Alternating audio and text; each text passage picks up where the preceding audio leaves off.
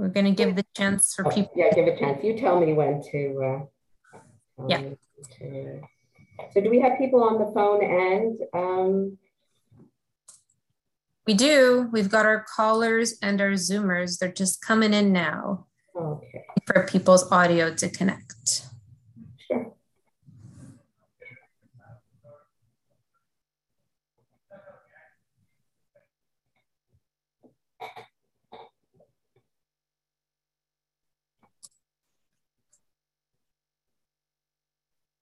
Okay, welcome everyone to another book review by Kathy Diamond. Take it away, Kathy. Thank you very much. Hi, everyone. Good afternoon. Um, this is Kathy Diamond, as Maria introduced me, and I am back again today with my monthly book talk. And the book that I have chosen to talk to you about today is Fredrik Backman's novel, Anxious People. For those of you who are on Zoom, this is the cover of the book. I don't know how many of you have read it or if any of you have it with you today, but it is his most recently published novel, which was published in 2020. And apparently, there is now a Netflix series that is um, available for viewing based on this book called Anxious People. I haven't seen it yet, but I am anxious. Uh, I guess not in that sense of the word. I'm eager to see how the producers of the series have changed this book into, into a Netflix series. Maybe some of you have already watched it. But since I can't hear you and interact with you, I don't know. Fredrik Backman is the one of the New York Times best-selling authors whose works have been appearing for the last few years. His first book was called, if those of you, those of you who are familiar with Mr. Backman's work, was A Man Called, and I'm not sure how to pronounce this, I think it's as anyways, it's a Swedish word, A Man Called Ove, that was also made into a film. Um, apparently, it's being remade or was remade, appeared in another film with Tom Hanks starring as the main character. But, anyways, that was Mr. Backman's first novel. Then he wrote a book called My Grandmother Asked Me to Tell You She's Sorry. Then came Brit Marie Was Here, followed by Beartown, which we spoke about last year and then the sequel to *Their Beartown, which is called Us Against You, and now Anxious People. As well as his novels, Mr. Backman has published two novellas and one work of nonfiction. His books have been translated into many languages and have been published in more than 40 countries. He lives in Stockholm, Sweden, with his wife and two children. Mr. Backman's latest novel, Anxious People, is a poignant comedy about a crime that never took place, about a would be bank robber who disappears seemingly into thin air and eight extremely anxious strangers who find that they have more in common than they ever could have imagined after they are forced to spend some time together with each other. I'd just like to read a little bit from the opening part of the book, the opening chapter, actually. Um, and I apologize to those of you who've read it or those of you who have it in front of you, but for those of you who hadn't, it just gives you an idea of Mr. Backman's style. And as those of you who've read his other books, you know that he has a very special style. And this is how the book begins. A bank robbery, a hostage drama, a stairwell full of police officers on their way to storm an apartment. It was easy to get to this point, much easier than you might think. All it took was one single really bad idea. This story is about a lot of things, but mostly about idiots. And Mr. Backman likes to use this word in his book as well, quite frequently. So it needs saying from the outset, the author continues, that it's always very easy to declare that other people are idiots, but only if you forget how idiotically difficult being human is, especially if you have other people you are trying to be a reasonably good human being for. Because there's such an unbelievable amount that we are all supposed to be able to cope with these days. And this becomes a theme of the book as you go on and read it. An un- unbelievable amount of things that we are all supposed to be able to cope with these days. You're supposed to have a job and somewhere to live and a family, and you're supposed to pay taxes and have clean underwear and remember the password to your damn Wi Fi. Some of us never manage to get the chaos under control, so our lives simply carry on, the world spinning through space at 2 million miles an hour while we bounce about on its surface like so many lost socks. Our hearts are bars of soap that we keep losing hold of.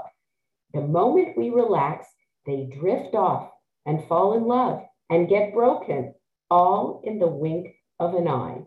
We're not in control. So we learn to pretend all the time about our jobs and our marriages and our children and everything else. We pretend we're normal, that we're reasonably well educated, that we understand amortization levels and inflation rates. We pretend to be good parents when all we really do is provide our kids with food and clothing and tell them off when they put the chewing gum they find on the ground in their mouths. We tried keeping tropical fish once and they all died. And we really don't know more about children than tropical fish. So the responsibility frightens the life out of us each morning. We don't have a plan. We just do our best to get through the day because there'll be another one coming along tomorrow. Sometimes it hurts. It really hurts for no other reason than the fact that our skin doesn't feel like it's ours. Sometimes we panic because the bills need paying and we have to be grown up and we don't know how because it's so horribly, desperately easy to fail at being grown up. Because everyone loves someone and anyone who loves someone has had those desperate nights where we lie awake trying to figure out how we can afford to carry on being human beings. Sometimes that makes us do things that seem ridiculous in hindsight, but which felt like the only way out at the time. One single really bad idea. That's all it takes. And then he describes that one morning, for instance, a 39 year old resident of a not particularly large or noteworthy town left home clutching a pistol, and that was, in hindsight, a really stupid idea because this is a story about a hostage drama, but that wasn't the intention. That is to say, it was the intention that it should be a story, but it wasn't the intention that it should be about a hostage drama. It was supposed to be about a bank robbery. But everything got a bit messed up because sometimes that happens with bank robberies. So the 39 year old bank robber fled, but with no escape plan. And the thing about escape plans is that just like what the bank robber's mom always said years ago, when the bank robber forgot the ice cubes and the slices of lemon in the kitchen and had to run back, if your head isn't up to the job, your legs better be. So after the bank robbery, that wasn't actually a bank robbery, the police showed up and of course, of course, so the bank robber got scared and ran out across the street and into the first door that presented itself. Anyways, and the story goes on, but that's the introduction, and that's Mr. Backman's style. So nothing really happens in his story that is not, um, that is likely, at all likely. And yet, as this quirky story unfolds, and its collection of misfit characters emerge, anxious people gradually become something that's truer than life itself. The setting is almost New Year's Eve. It's the this takes place the day before New Year's Eve in a small Swedish town, as he says, an unnamed Swedish town. And in an interview, Mr. Backman said that on purpose, he, he never named, he doesn't like to name his setting. Stockholm is mentioned in the book, that's the big city, but otherwise he doesn't name the place because I guess he wants it to be applicable kind of an everyman story. So it could be happening anywhere. So it's this small Swedish town. It's the 30th of, of December when a distraught parent, short on rent and afraid of losing child custody, we, we realize that the, this distraught parent who is going to become the bank robber um, is divorced and has, has children, but is afraid of losing custody, feebly, and the emphasis here is really on feebly, not planned well, attempts to rob a bank. When that doesn't work out, and why doesn't it work out? Because the bank is apparently a cashless bank, which they have um, in Sweden. Um, and so there was no money to get. You don't pick a bank that has no cash if you want to get cash in your bank robbery. And the police are called by the teller, who this hapless bank robber encounters, hapless would be bank robber encounters, and calls the police, and the police are closing in.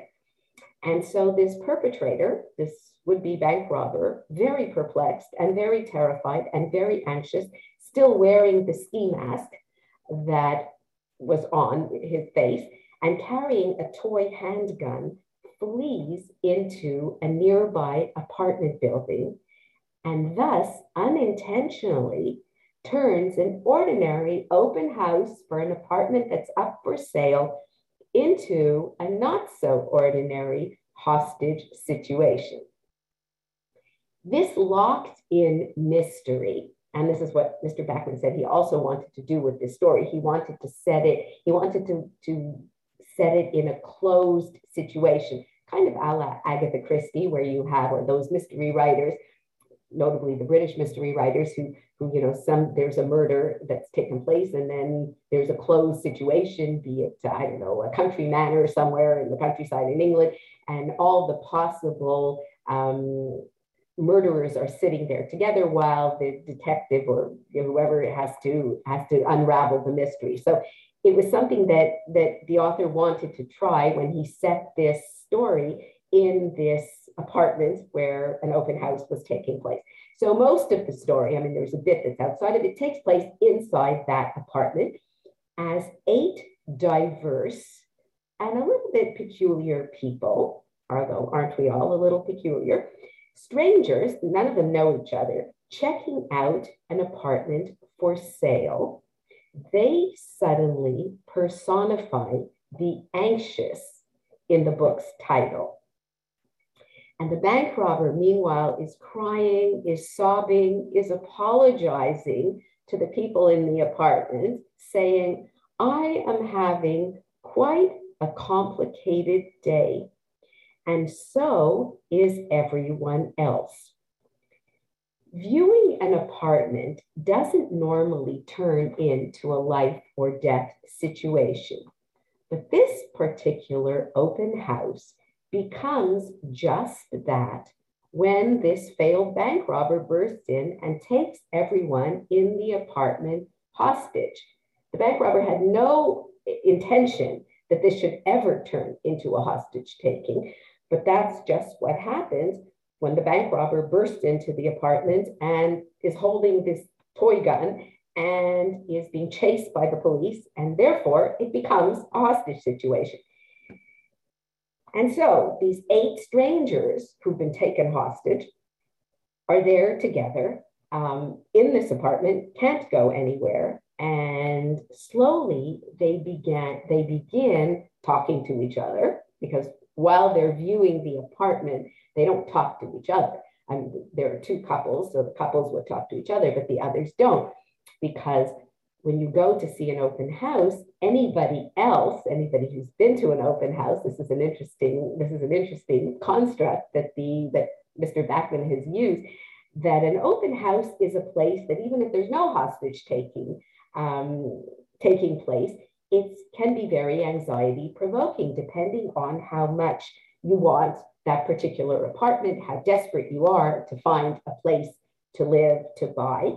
And so anybody else in, who's attending an open house at the same time as you are is a competitor or a possible competitor to you because if you want to bid on the apartment and they want to bid on the apartment, you know, so so people don't usually talk to each other, but this is a very odd situation. So now they're all in it together and they're forgetting about buying the apartment, or maybe they're forgetting about buying the apartment. They're more worried about what's going to happen to them and is the bank robber going to shoot them?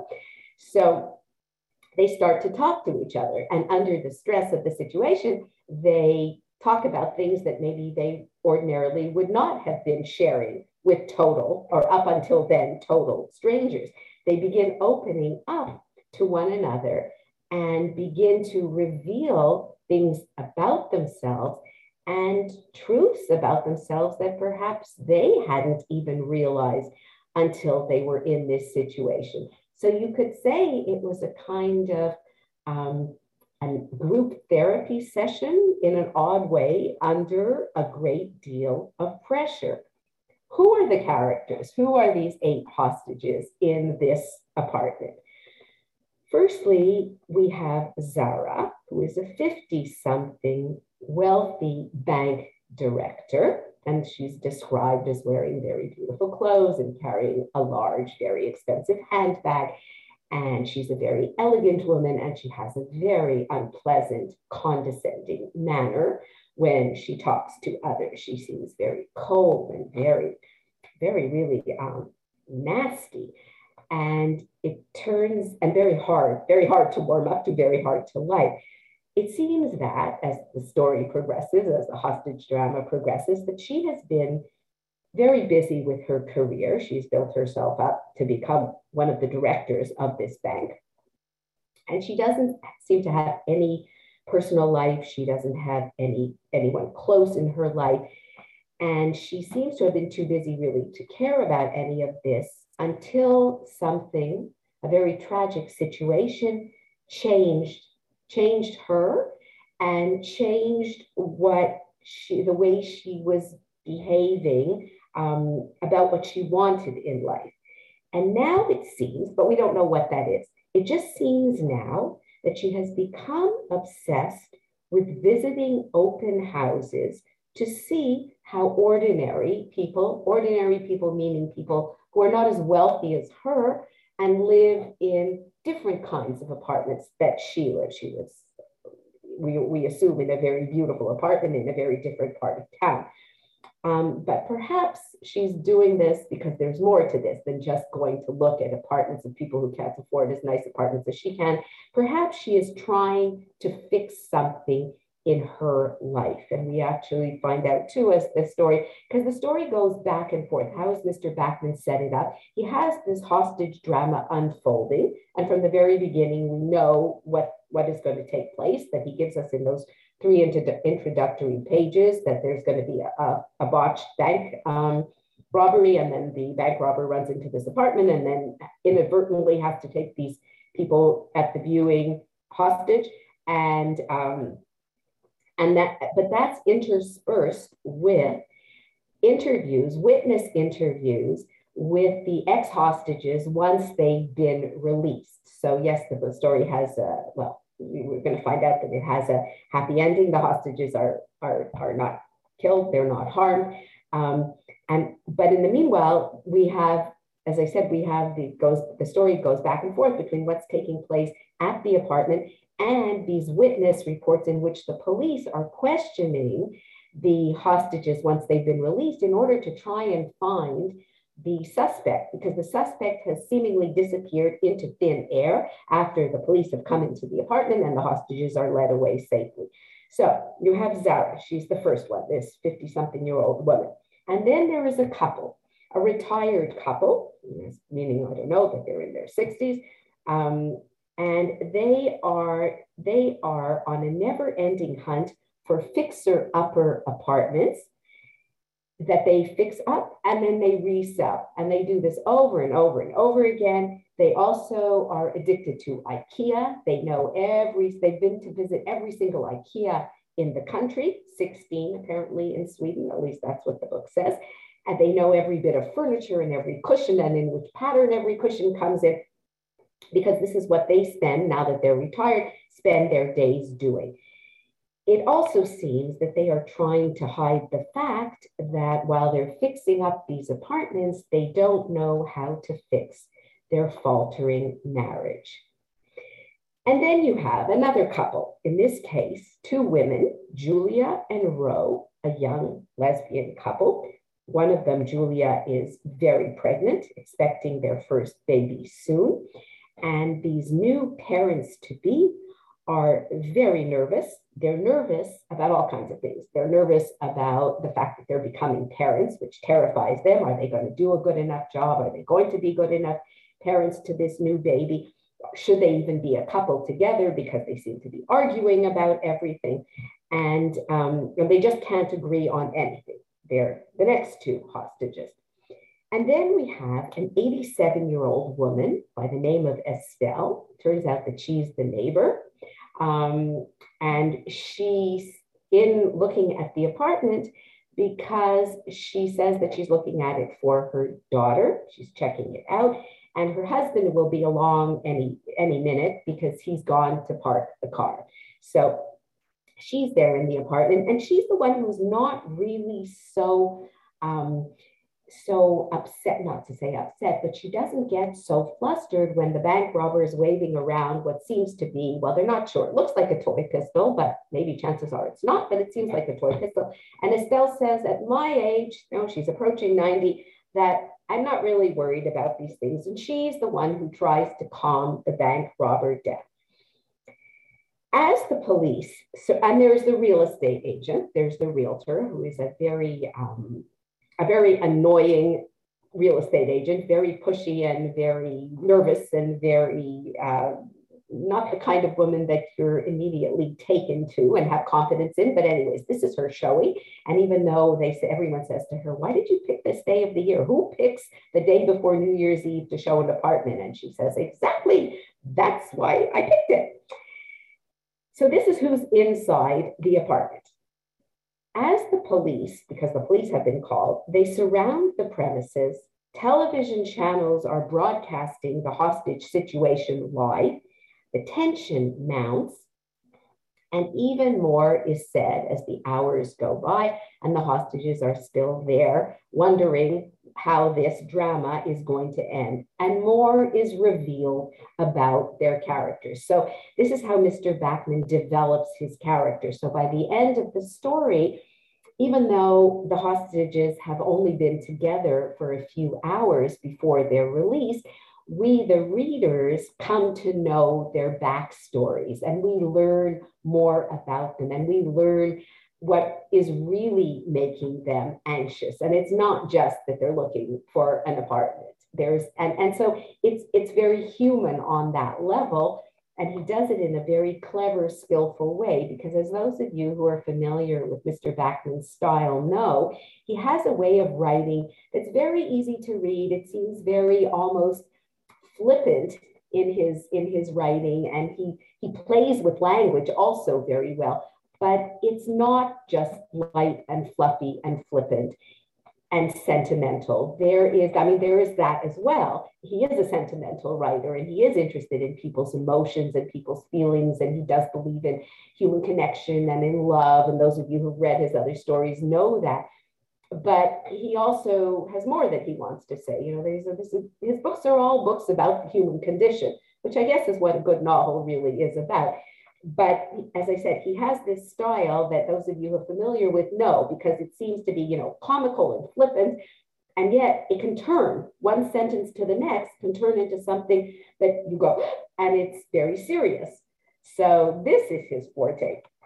And this is a very good setting, the setting that he's created, this hostage drama, in order in which he does very well reveal so much about his cast of characters.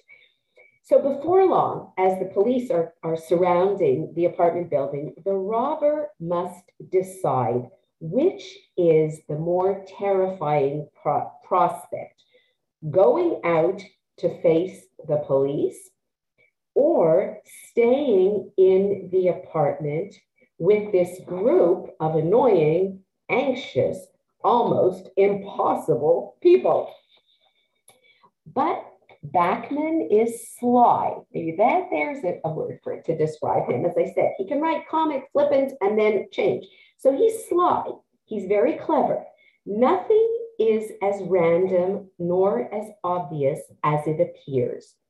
While, while he focuses on the current series of curious events in the apartment, he also fills in his character driven plot with numerous backstories that link, among other things, a bridge, suicides, and a peculiar drawing of a frog, a monkey, and an elk. Then, just when it seems as though everything has been sorted out, he turns it all topsy turvy. That would be with a, with a stunning revelation, that's what he uses, that I'm not going to disclose, just in case some of you haven't, because I think some of you haven't read the book, and it would be a major spoiler to disclose. And it would ruin the fun of discovery for those of you who haven't read the book. There are two local detectives investigating this curiouser and curiouser case. And they, it turned out, are father and son, Jim and Jack. They enter this crazy scene after the situation has ended. The scene meaning the scene of the hostage taking this, well, it's not really, I guess, scene of the crime. Um, the supposed, supposed hostages, the hostages have been released. There is blood on the carpet, and the robbery suspect is nowhere to be found. So this is another mystery because the hostages have been released. And if they were all, if they were all the hostages who were there, then whose blood is it? And did the did the, but if the if the robbery suspect tried to kill himself or killed himself, but there's no sign of the suspect. So so when the police come in, there's this this this scene.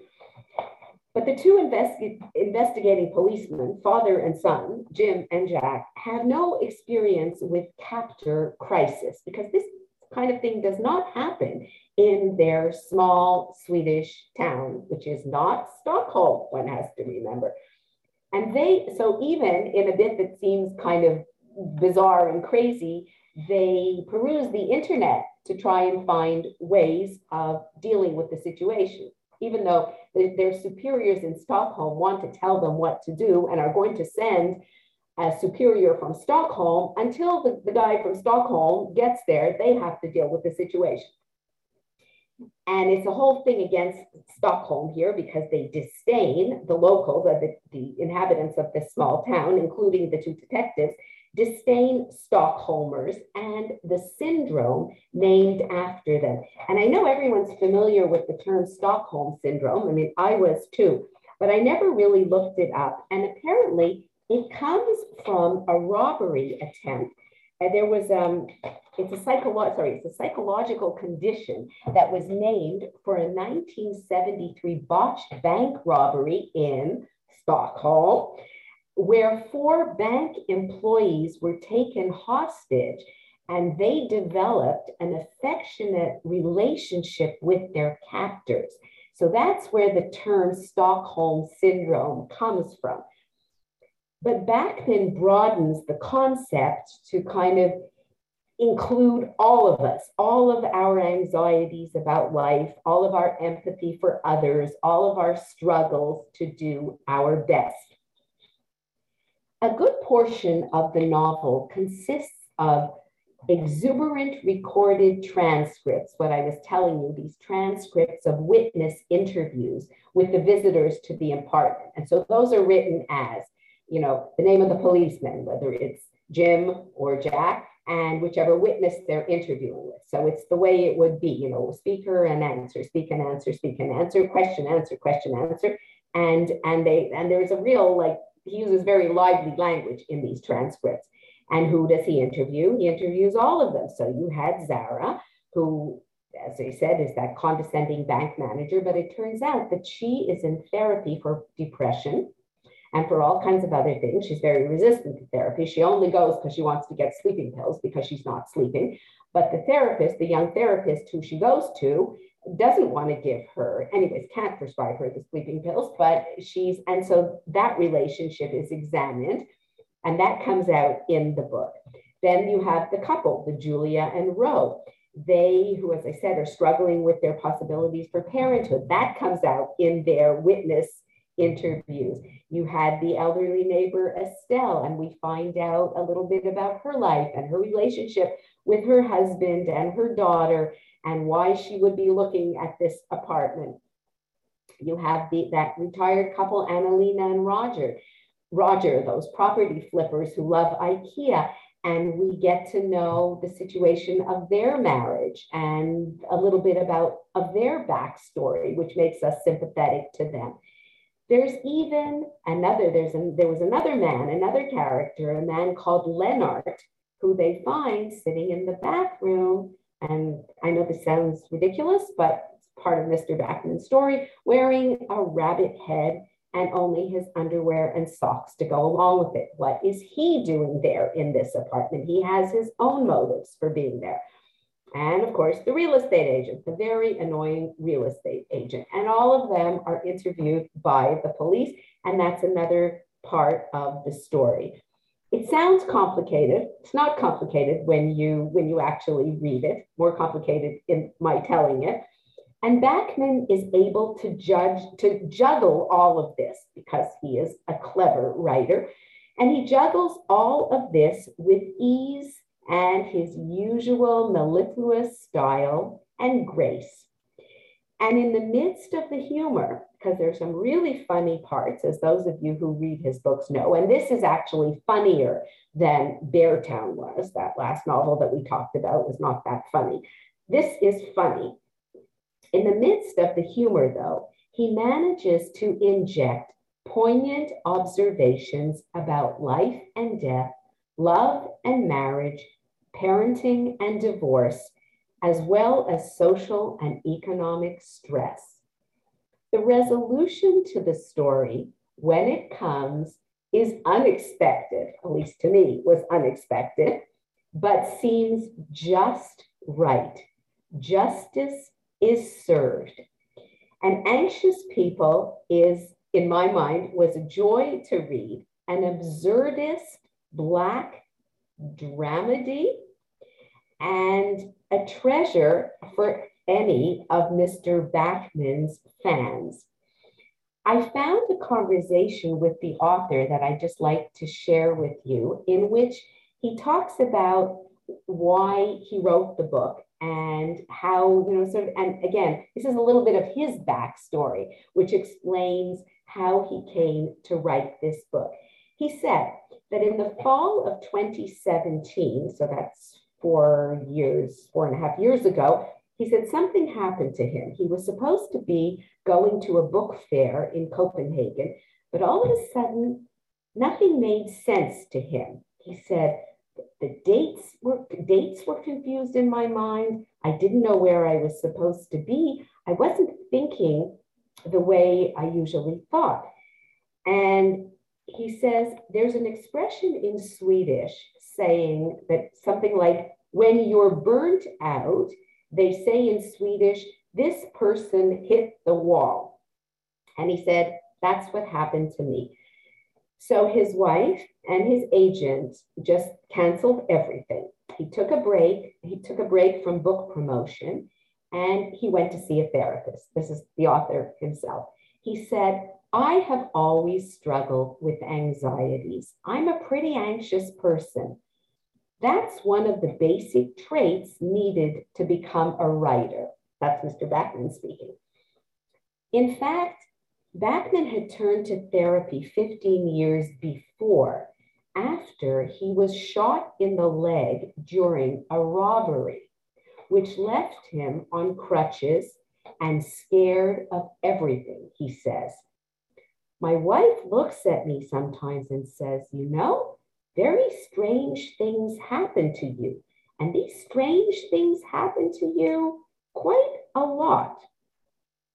So Backman, it seems, pulled from both of those moments, the, the confusion and the break, the, the burnout and, and the psychological not well-being, as well as his experience of being shot in a robbery, he, he put both of these into his new novel, Anxious People. And as you, you know, when you read it, each character has a story that slowly unrolls, revealing a complicated, heartrending, tragic, hilarious, and interconnected truth. Backman says, I steal little things from a lot of people. And I put all of that into a character and I work on it until the character is real for me, until I care about the person. And at that point, they can be a character in one of my books. Sometimes, he says, I steal from myself, like in the scenes in the book when one character is seeing a therapist. That's those scenes with Zara seeing the therapist. The psychiatrist being annoyed with this narcissistic person, actually, really psychologist, annoyed with this narcissistic person comes from me, says the author. In Backman's case, what came from hitting the wall was wanting to write about anxiety, but not people in an extreme situation, he said. I wanted to write about normal people. I like to write about ordinary people. If you notice in my books, I don't write about extraordinary people. I write about people who are like me, I feel, who are just trying to get through the day. And he wanted to write about the feelings that he himself had experienced a sense of failure and futility that can happen regardless of success. And Mr. Backman is nothing if not a successful novelist at this point in his life. So it's interesting that he's still he's still anxious, he says. So you see that anxiety is not only situationally caused, it's something that's maybe part of the human condition and we deal with it some of us better and some of us not so well almost all, and this is one last point I'd like to, to make, is that almost all of Backman's book touch on suicide, if you've noticed, those of you who've read his other books. And in Anxious People, a man jumping off a bridge has a far reaching effect. So for Backman, who has struggled with anxiety as well as depression, this is personal. I had a very close friend who ended his life when I was about 20 years old, and that never stops affecting you, he says. In fact, those of you who read the book will notice that there's a list at the end of the book, and I have um, I have obviously a Canadian version of the book, but there's a list at the end of the book that gives the the reader. It says the book ends, and then the next page says if you need someone and it's a list of national helplines and provincial helplines. And for info, and then it has a section for information and support, whether it's you yourself who needs it or someone close to you, take a look at. And then it's these different these different uh, sites you can look at suicide prevention and crisis helpline. So he writes this, as I say, you know, it's a comedy and he's very funny and he he's very acerbic in his wit and he can actually be very slapstick in the kind of humor that he uses, but it's mixed with a sadness there and a seriousness. And so knowing this about Mr. Backman, the author himself, I think makes the book all that much more um, effective and poignant. Parenting is another theme recurring in Backman's work. He, because he's a parent and he had, but he's, he's young. So he started to write, he didn't have children, and then he got married and he had children. And he says, you know, the things that you do for your children, the feelings that you have for your children until you have children, you can't know these. He said, human beings have had children since the beginning of time, and we still don't know really what to do with them. So, anxious people grapples with both mental health and parenting, but at its heart, it's about how we are all connected. A person standing on a bridge That story affects a lot of other people, Backman says. That's the furthest edge of anxiety that I have struggled with. I wanted to write about that and how what you do and don't do actually matters. People will have to deal with your choices, others will have to deal with your choices for the rest of their life. He also notes that house hunting tends uh, to bring out a lot of existential questions in people. Is this where I want to live? Is this how I view myself? Can I afford this? Will we be wanting to have children? What kind of parents would we be in the next five or 10 years? How do we see ourselves? Should we buy this place? It's a reflective take on the future from someone who says that he never thought much about what he would be when he grew up. This is Backman talking about himself. He says, I thought I'd be a soccer player when I was a kid, but then I really wasn't good enough to be a soccer player. And so I realized I couldn't do that. He, by the way, also drove a forklift truck and and wrote a blog for a while. And he still doesn't think of himself. He finds it hard to think of himself as an author as a writer as and he's a very successful author and writer.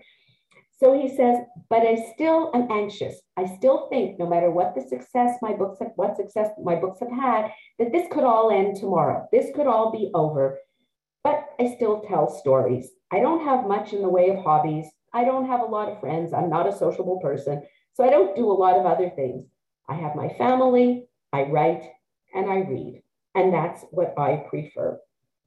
And he says, so this for me is what I'm going to keep on doing as long as I can do it. And after I won't be doing so many things, my kids will be doing things and I will just tag along. I'm looking forward to that way more.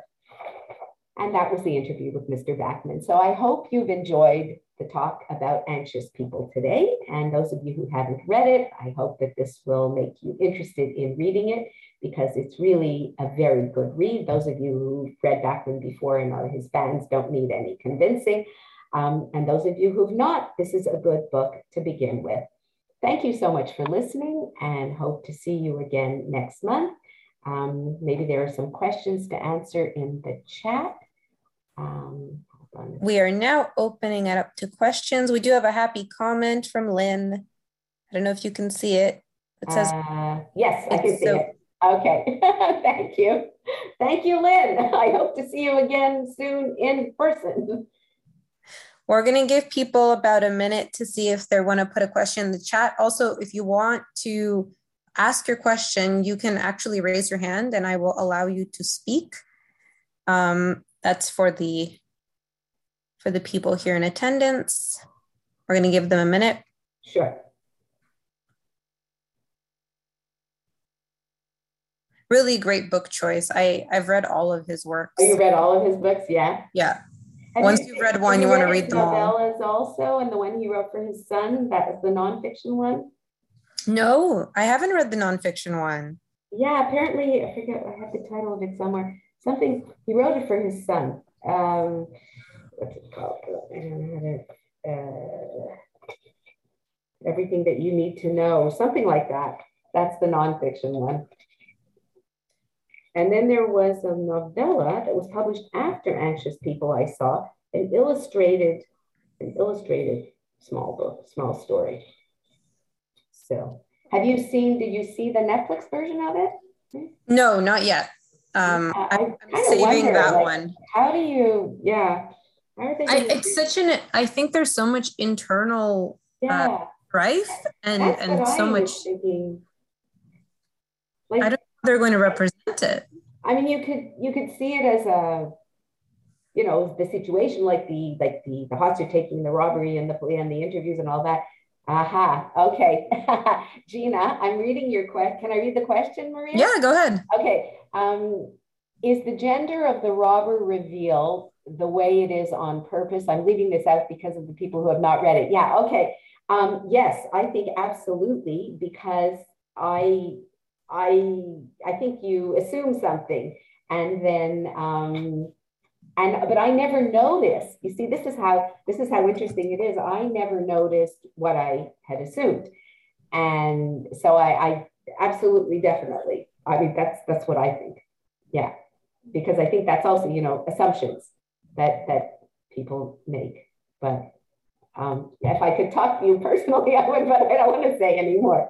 But I think it's it's definitely intentional.